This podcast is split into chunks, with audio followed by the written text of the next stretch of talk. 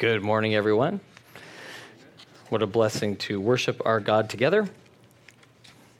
We are most blessed in Christ.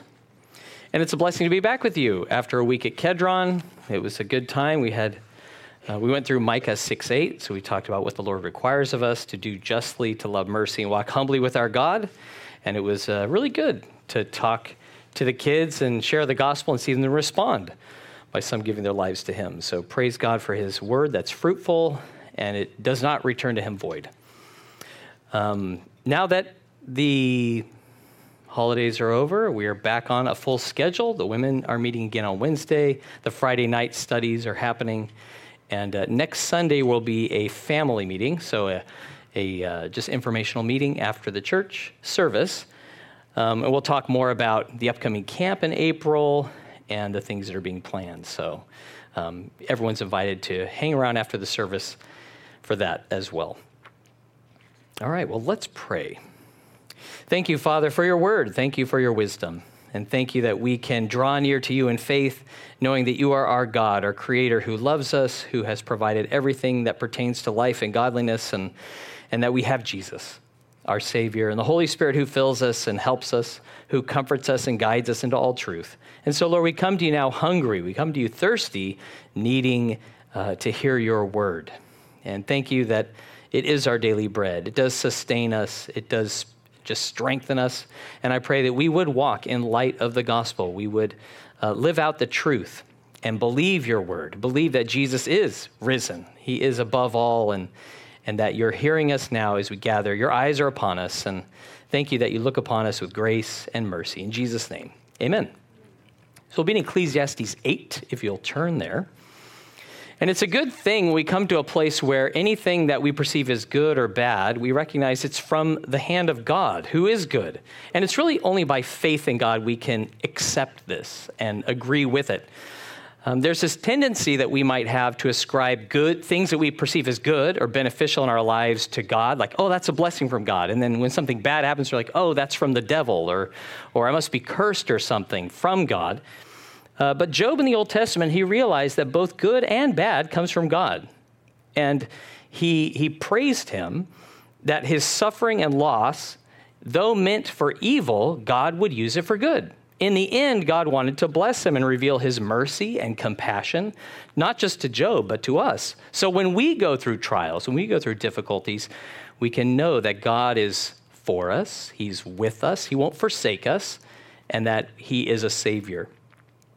And we can really expend a lot of effort in trying to wrangle over the source of our ills or the injustice, when really we ought to focus on how we should respond in light of the gospel, in light of God's sovereignty and power. And I think at a fundamental level, we can obsess over these unsearchable questions because we think we can save ourselves if we stop doing something or we start doing something else. Like we just want the trial to come to an end. And we want to expedite that. We want to bring it to a close. And we think it depends upon us and how we behave, when really, it's in God's hands. We are in His hands, and we can trust Him. We can rest there. There's comfort there in the hands of our Lord, our living hope. Solomon, he was given more wisdom than any man. And really, it's the wise who realize how ignorant they are. And in this chapter, by wisdom, he realizes there's a lot he could not understand about God and his ways. The law put out blessings for obedience and cursing for the evildoer, but it didn't pan out the way that Solomon expected. And you would think, with his great wisdom, he would just say, Oh, yeah, I could have predicted that. But he couldn't. And he couldn't see why the righteous were suffering and the evildoers were praised. And he just, he couldn't reconcile it in his mind. And he didn't have what we have, uh, where Isaiah 55 8 says, For my thoughts are not your thoughts, nor are your ways my ways, says the Lord. For as the heavens are higher than the earth, so are my ways higher than your ways, and my thoughts than your thoughts. That prophecy came after Solomon. And God's like, Solomon knew this, but now we, we can know it doubly that, yeah, God's ways are higher than ours. He is working to do something and accomplish good things, even in what seems bad. And what is bad? We just look to Christ on the cross. That's a bad thing, but God redeemed it. God would use it, and it was his purpose from the beginning. So praise the Lord, we have Jesus as the way, and he is wisdom for us. So Ecclesiastes 8:1. Who is like a wise man? And who knows the interpretation of a thing?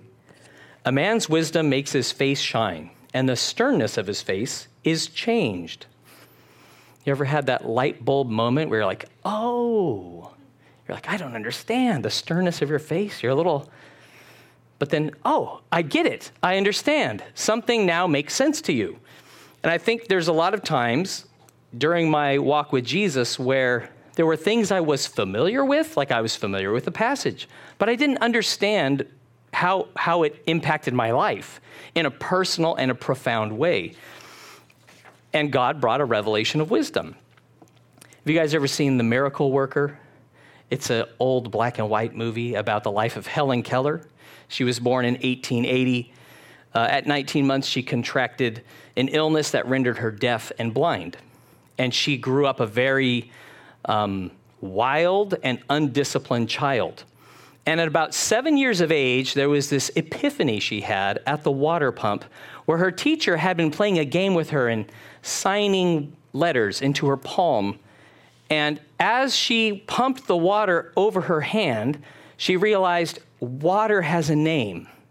This is what I've been drinking and touching my whole life. And it opened up the world of language to her. She said in her autobiography, I knew that W A T E R meant the wonderful, cool something that was flowing over my hand. That living word awakened my soul, gave it light, hope, joy, set it free. That was her perspective of that moment when she recognized, she connected water with a name because she went on to receive a formal education. She's the first blind deaf person to earn a Bachelor of Arts degree at university. She was an author, a speaker, and her unlocking language gave her an opportunity to learn about God and to proclaim God. And Jesus Christ, He's the living Word who has come to earth, who opens the eyes of the blind, He opens the ears of the deaf, He raises the dead to life so that we can know God and walk with Him. And because Jesus' wisdom for us every day provides opportunities for life altering, transforming uh, revelations from God because we can understand Him now. We can hear His voice as we read His word we can be prompted and convicted and changed. We can read the, the a familiar passage that we've read a hundred times and suddenly have that light bulb moment where, like, wow, this is awesome. God is speaking to me. This is what I needed to hear today, and I didn't even know. I mean, God gives us such joy, hope, and freedom that we can have our prayers answered that we can operate in a spiritual gift. We can suffer wrong and still have joy in our heart. And we're like, that's only God that could help me to love this person and actually want to love them when they've wronged me. And then to realize how good and faithful God has been all our lives, even when we doubted him and when we hated him. He's been faithful.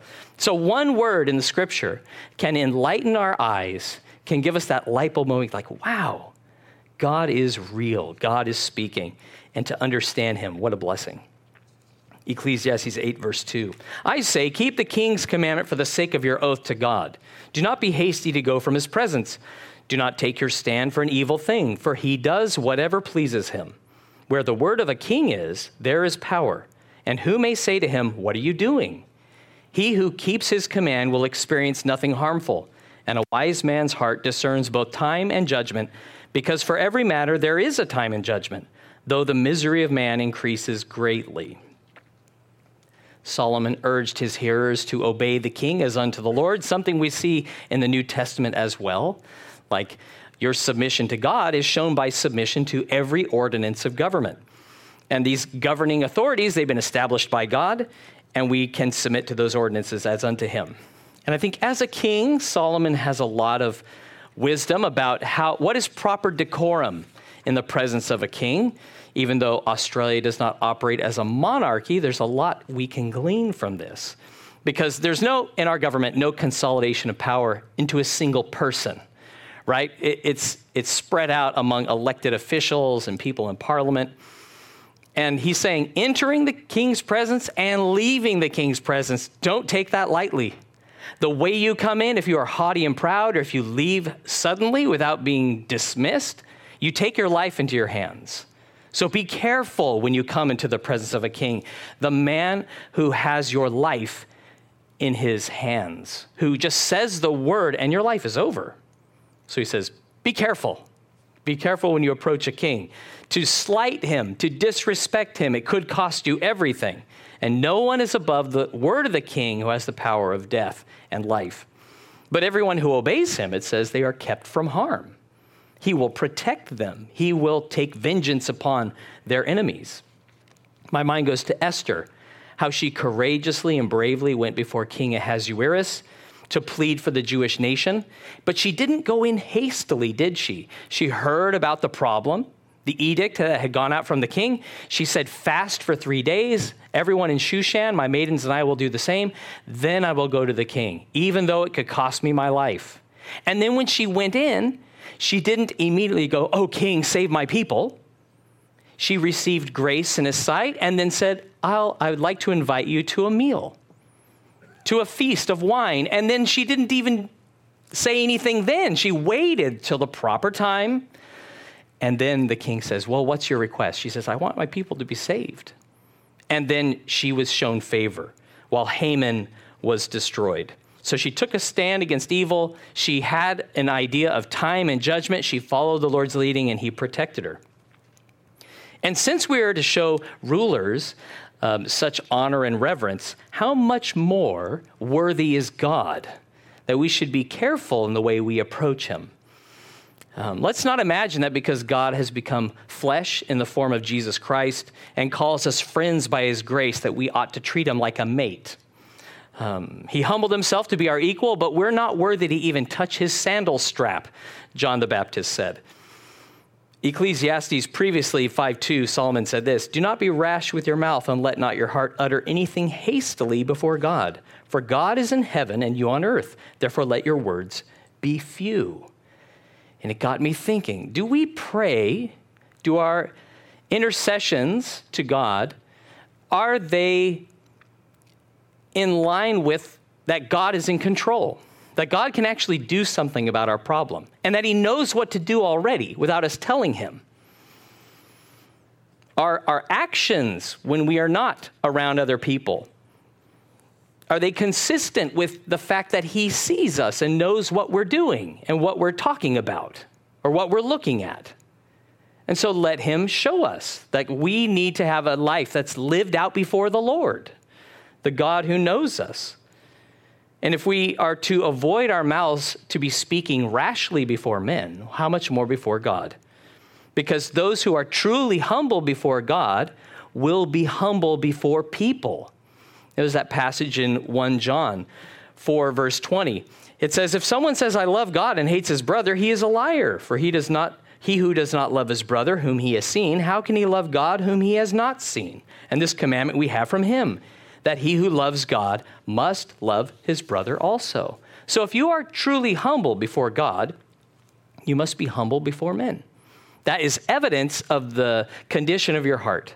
So it just gives some, uh, a little, a glimpse into something we don't even know fully, the wickedness that can be in our own hearts. But let's live our lives before the King of Kings, Jesus, uh, and apply our hearts to wisdom. Ecclesiastes 8, verse 7. For he does not know what will happen. So who can tell him when it will occur? No one has power over the Spirit to retain the Spirit, and no one has power in the day of death. There is no release from that war, and wickedness will not deliver those who are given to it. Even kings like Solomon, who have great understanding, they don't know what the future holds. It's like uh, you can have power and authority, but there's a lot out of your control like the weather. There's things that we can't control. Uh, and, and the fact that we can be amazed, we can be astonished, it shows that we don't know when or what will happen. When you hear the news and something shocks you, uh, it shows that we don't know everything. Uh, a week ago, there was this cool breeze blowing. It was a bit stuffy in the house, so we'd opened up the opened up the doors, and there was this enormous explosion in the street like lightning came down and struck right outside our house. every wall inside the house was bright white, and it was just like bang. And we were, whoa, that was crazy. Looking out, like, what, where did, because it just hit right outside. And we had walked, Laura and I were walking, and we thought, those clouds look dark. But we could not have predicted that there would be a bolt of lightning, how many, or where it would hit, but it was like, wow, so unexpected. And it's like that. You don't know what's going to happen, you don't know where it's going to happen or when. And even if someone had said, I know there's a storm blowing in, you couldn't have said how many bolts of lightning would strike. Solomon observed that no one has power over their own spirit. So we can't know everything, and we don't have all power either. On the day of your death, you can't retain your spirit as much as you might want to. We know we're mortal. We know one day we're going to die, but we don't know how, and we don't know when it will happen. So it's inevitable, but unpredictable. There would be some who die of a, in an accident or of an illness, and others who have a chronic lifelong condition could outlive everyone.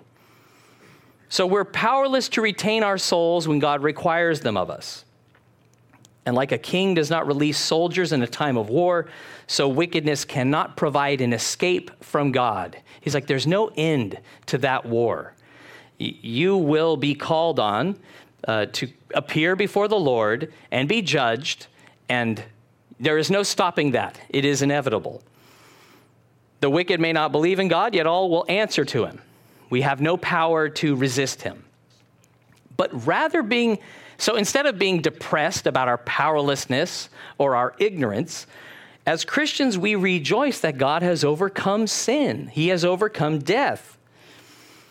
And we can be glad to know that God knows all things, that we are kept safely by Him. You've heard the cliche it's not what you know, but who you know.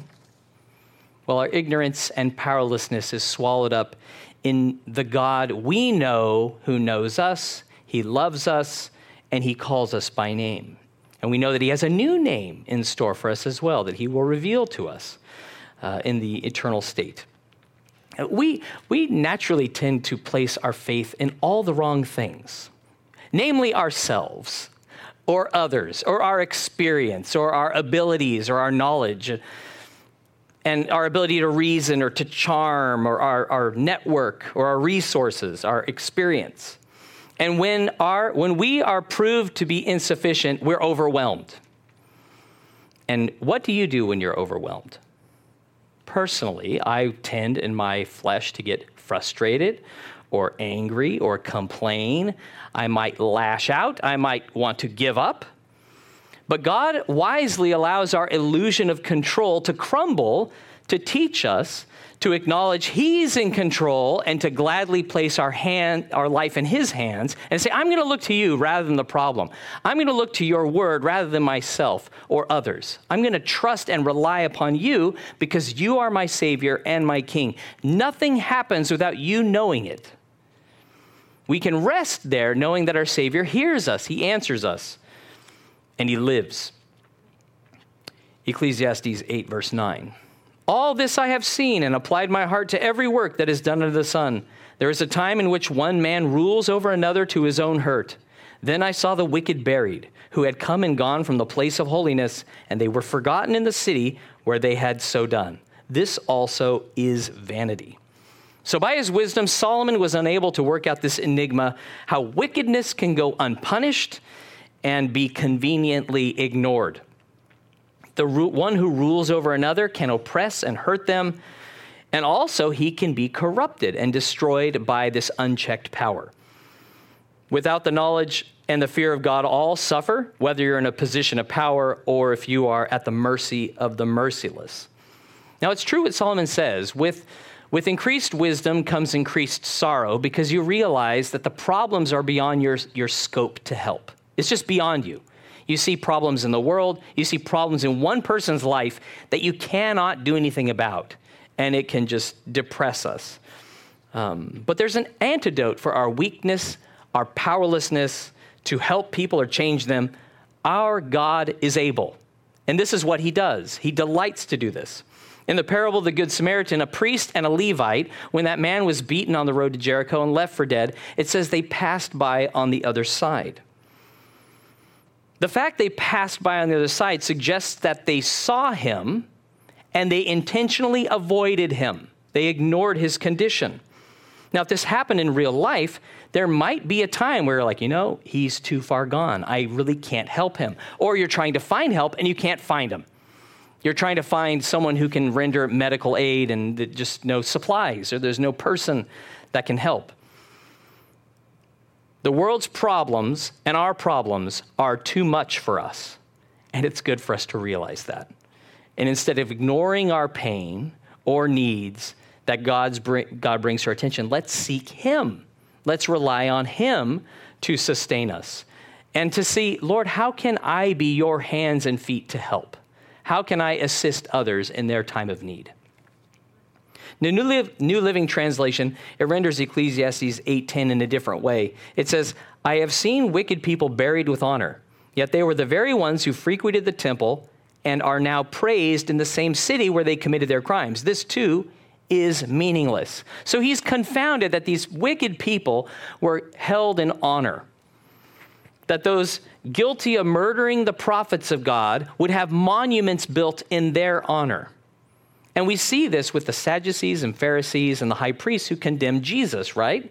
I believe that if Caiaphas or Annas had died of natural causes at the time when Jesus did, he, they would have received greater honor than the King of Kings who humbled himself and died uh, humiliated on a cross, right? That he would be so savagely treated and mocked and scorned.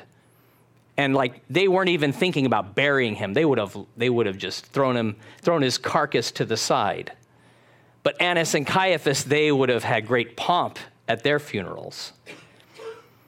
So he's like, I don't understand this. Why is this the case? Why does this happen? He realized how empty and meaningless it is to praise the undeserving. And though they're not held accountable by men for their crimes, God will see to it. Ecclesiastes 8, verse 11. Because the sentence against an evil work is not executed speedily, therefore the heart of the sons of men is fully set in them to do evil. Though a sinner does evil a hundred times and his days are prolonged, yet I surely know that it will be well with those who fear God, who fear before him. But it will not be well with the wicked, nor will he prolong his days, which are as a shadow, because he does not fear before God. The lack of swift judgment and sentencing for sin and emboldens people to continue in their wicked ways. And we see this playing out in the scripture. Before he died, Solomon was told by David to bring two men to justice Joab and Shimei. Joab had killed righteous men in a time of peace, and Many times, David's like, You, you sons of uh, Zeruiah are too much for me. Like, you guys are a lot to handle. Joab had killed Abner because he had killed his brother, and because David did not take swift sentence against that murder, um, he also killed Absalom and Amasa, two of David's sons. Uh, one of his sons, and then uh, another relative. And so Joab continued in his wickedness to the point where when David was unable to really act as king anymore, he was getting older, that he supported Adonijah's rise to power. So it's because he didn't deal with the problem and he just let it continue. He's like, ah, this is too much for me. Then Joab continued his murderous rampage. So man's wickedness, that's the cause of countless problems, but lenience and negligence in judgment by those in authority, it contributes to moral decline. And Solomon observed this. Those who were unpunished after doing wrong, it said their hearts were fully set in them to do evil. And that word set, that phrase, it's to fill, to consecrate as priest, devote, carry out, set, or mount. So it's like when sentence against evil is not carried out, it's like they are consecrated to do evil. They are like a priest of wickedness. And a priest in the temple was someone whose life was sanctified and set apart to serve God. And so those who are not, there's no sentence brought against them, that they are actually set, like kind of like concrete that's poured into a form and it sets. They are set to do evil. They are more inclined to continue in their wickedness. So the implication is swift discipline appropriate consequences, they have the potential to reform, to shape people to do good rather than evil. The heart of every person is naturally bent towards sin, but uh, ignoring bad behavior, just complaining about it without consequences or neglecting swift judgment, it hardens people in sinful ways. Now, most of us were not involved with the justice system in Australia, but there is a practical application for us personally as parents and employers and managers. So, if God's placed you in a position of authority, as a parent, let's say, you do your child a disservice to ignore disobedience, lies, deceit, willful rebellion.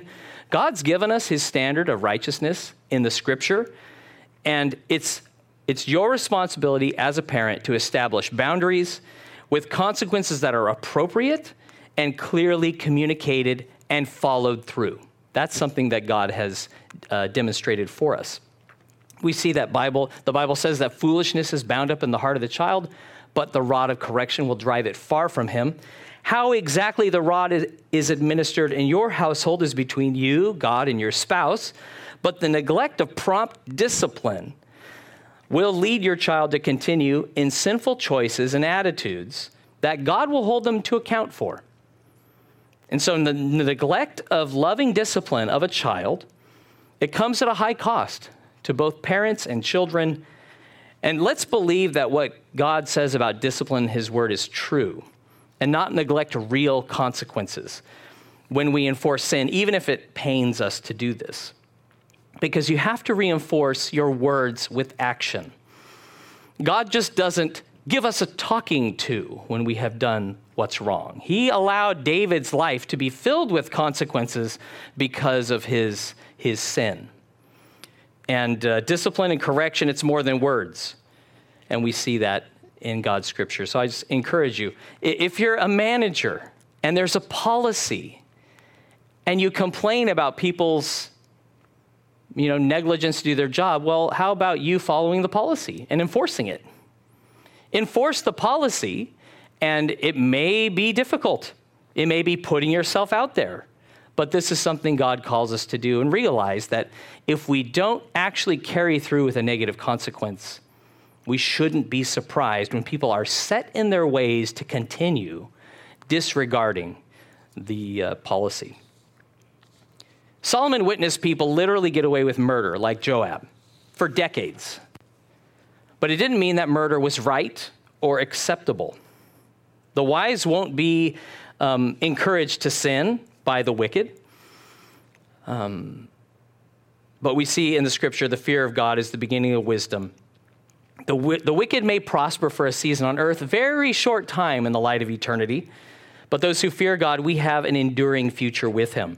I'm really encouraged by Psalm 37, 37 to 38. It says, Mark the blameless man and observe the upright, for the future of that man is peace. But the transgressors shall be destroyed together the future of the wicked shall be cut off. Because of Jesus, we have a bright and glorious future. We can know the future of that person is peace because we have peace with God through Jesus Christ, who is our peace. Ecclesiastes 8:14 There is a vanity which occurs on earth that there are just men to whom it happens according to the work of the wicked. Again, there are wicked men to whom it happens according to the work of the righteous. I said that this also is vanity. So I commended enjoyment, because a man has nothing better under the sun than to eat, drink, and be merry, for this will remain with him in his labor all the days of his life, which God gives him under the sun. Despite Solomon's wisdom, which was greater than any person before or after him, he was unable to arrive at a satisfying conclusion considering the just and the wicked. He said, The godly, they're facing troubles, and the wicked, their, their prosperity is exceeding the just. Why is this happening? And he struggled why bad things happen to good people. From a biblical view, that question, even asking it, it ignores the goodness of God and his redemptive purposes, that he can use what's intended for evil and use it for good. He can bring eternal salvation. And some people look at the lives of Christians who suffer, like Job's wife, and they wonder what's the point of trusting and serving God who treats his servants so badly? What's in it for you? Curse God and die. But Job's like, that is foolish talk. That's a foolish thing to say. In the sight of God, there is none good, no, not one. Yet at the expense of his own son, who died for us on Calvary, he's made it way for sinners to be righteous forever and co heirs with him. And so, in light of the gospel, we serve him not to be blessed, but because we have all blessings in him. He doesn't dangle the carrot of salvation or righteousness, peace or joy in front of us. If you do this, this could be yours. You know, chase that. He's already given us all blessing in the Holy Spirit who has filled us, who has redeemed. We are redeemed by Him. He helps us, He empowers us to trust and obey. And nothing can separate us from the love of God. No trial or trouble can uh, divorce us from His grace and goodness. And so our eyes, like we sang today, they're to be fixed on Jesus, looking to him, the author and finisher of our faith, not with envy or covetousness at those who have what we don't, or those who are spared from suffering that God, by his, by his wisdom, has allowed us to face. Jesus suffered for us. So we can be looking at others, we can be looking at our own suffering. Well, how about Jesus suffering for you? It says, consider him lest you be weary in your souls. Consider Christ. Think about him, all he went through for you and me, for the world that would reject him. Turn in your Bibles to 1 Peter chapter 5, verse 10. 1 Peter 5, verse 10.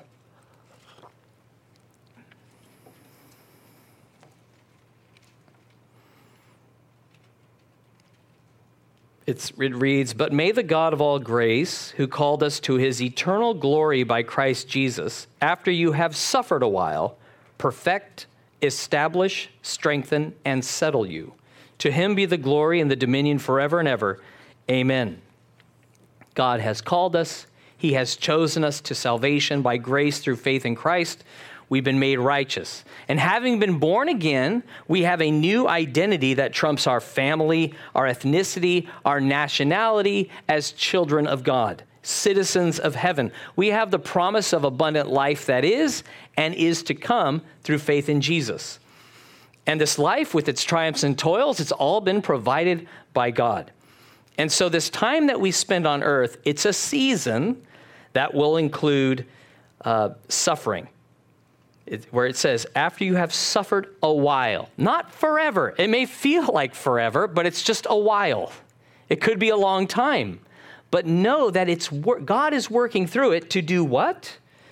To perfect, establish, strengthen, and settle you. You know, the God who redeemed you, the God who has provided atonement for your sin, he has plans and purposes for you. It's kind of like we are a garage find, a rare and valuable car that's been rusted out. The interior is full of mice. It's half covered with debris. All the hoses and tires are shot. You, you couldn't start it, the battery's flat. Before, we were Satan's property. He owned us. He, we have been totally neglected. It's like, couldn't, it, we could not fulfill our purpose. But now we have a new owner who's found us. He's dug us out of the rubble. He delights to restore us, and he happens to be the one who designed and manufactured this one of a kind car. He knows what it's for, and it's going to take a lot of work, but he loves to work. He loves to do good work. And he just doesn't want to return us to a showroom condition to make us a trophy. He doesn't want us to be a showpiece to look at, but he wants it so when he touches the accelerator, we roar to life. When he taps on those brakes, we respond sensitively to him. We're responsive to when he steers us, when he's guiding us somewhere, that we are like, let's go. And when he says stop, we stop. We're guided by him in everything to become all he created us to be because he loves us, because he cares for us. He's designed us, and he wants us to be with him forever. You know, when you're restoring a car, there's a lot of cutting. There's a lot of bolts breaking. There's grinding and sanding and polishing. There's a lot that goes into restoring a car. And if the car had feelings, it would hurt. it would hurt a lot to have all that rust cut out and have those fenders taken off and new bumpers put on things that have been there original, Now they're changed, and it's hard. But in trials, we can settle, we can rest in Christ. We can be confident that God is protecting us, that He has good purposes and plans as He's perfecting us, making us more like Him. Because we're not just something He can have a joyride with, He wants us to be with Him forever as His sons and daughters. He's redeemed us, He's changing us. Now, Solomon, he goes back to what he said previously in light of the just and wicked not getting what they deserve. He said, The best thing you can do is just enjoy life, um, enjoy what you have while you have it, eat, drink, and be merry. Find advice, but it doesn't solve the problem that life is meaningless and empty without God. Because remember, Ecclesiastes is written from that worldly viewpoint of, you know, like life is meaningless in itself. But it's through the lens of God and Christ and the gospel that we realize that life is worth living because He is our life. Ecclesiastes 8:16. When I applied my heart to know wisdom and to see the business that is done on earth, even though one, sees no sleep day or night, then I saw all the work of God that a man cannot find out the work that is done under the sun. For though a man labors to discover it, yet he will not find it. Moreover, though a wise man attempts to know it, he will not be able to find it. Solomon thought, if I could just get more wisdom, if I could just learn a bit more, the secrets of God's ways will become clear to me. But sleepless nights, long days, he got no closer to the truth. He's like, I can't figure it out.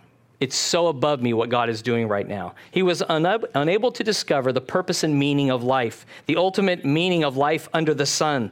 And he said, By wisdom, no one can find out what's happening or what's going to happen.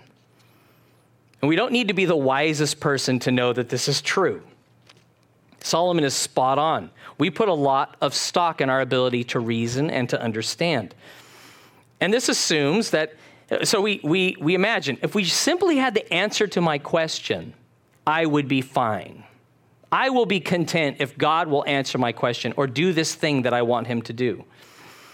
But this assumes that we're willing to receive His answer because we're standing in judgment of God. How many people are given a terminal diagnosis and refuse to accept it? Refuse to accept the, um, the treatment options that are placed before them? And if they accept it, does it follow they agree with it being good? That it's good because it's been used by God to accomplish his purposes.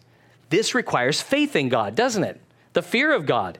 And instead of answering all of our questions asked from ignorance, God does things that brings us to the end of our understanding so we might learn to trust him and to see him as the only answer we need to find purpose and satisfaction in life. He's bringing us to that place. He's refining us to, like, you know, I accept this terrible thing as from the Lord because the things that are intended for evil, God intends for good. He's able to redeem them, He's able to use them.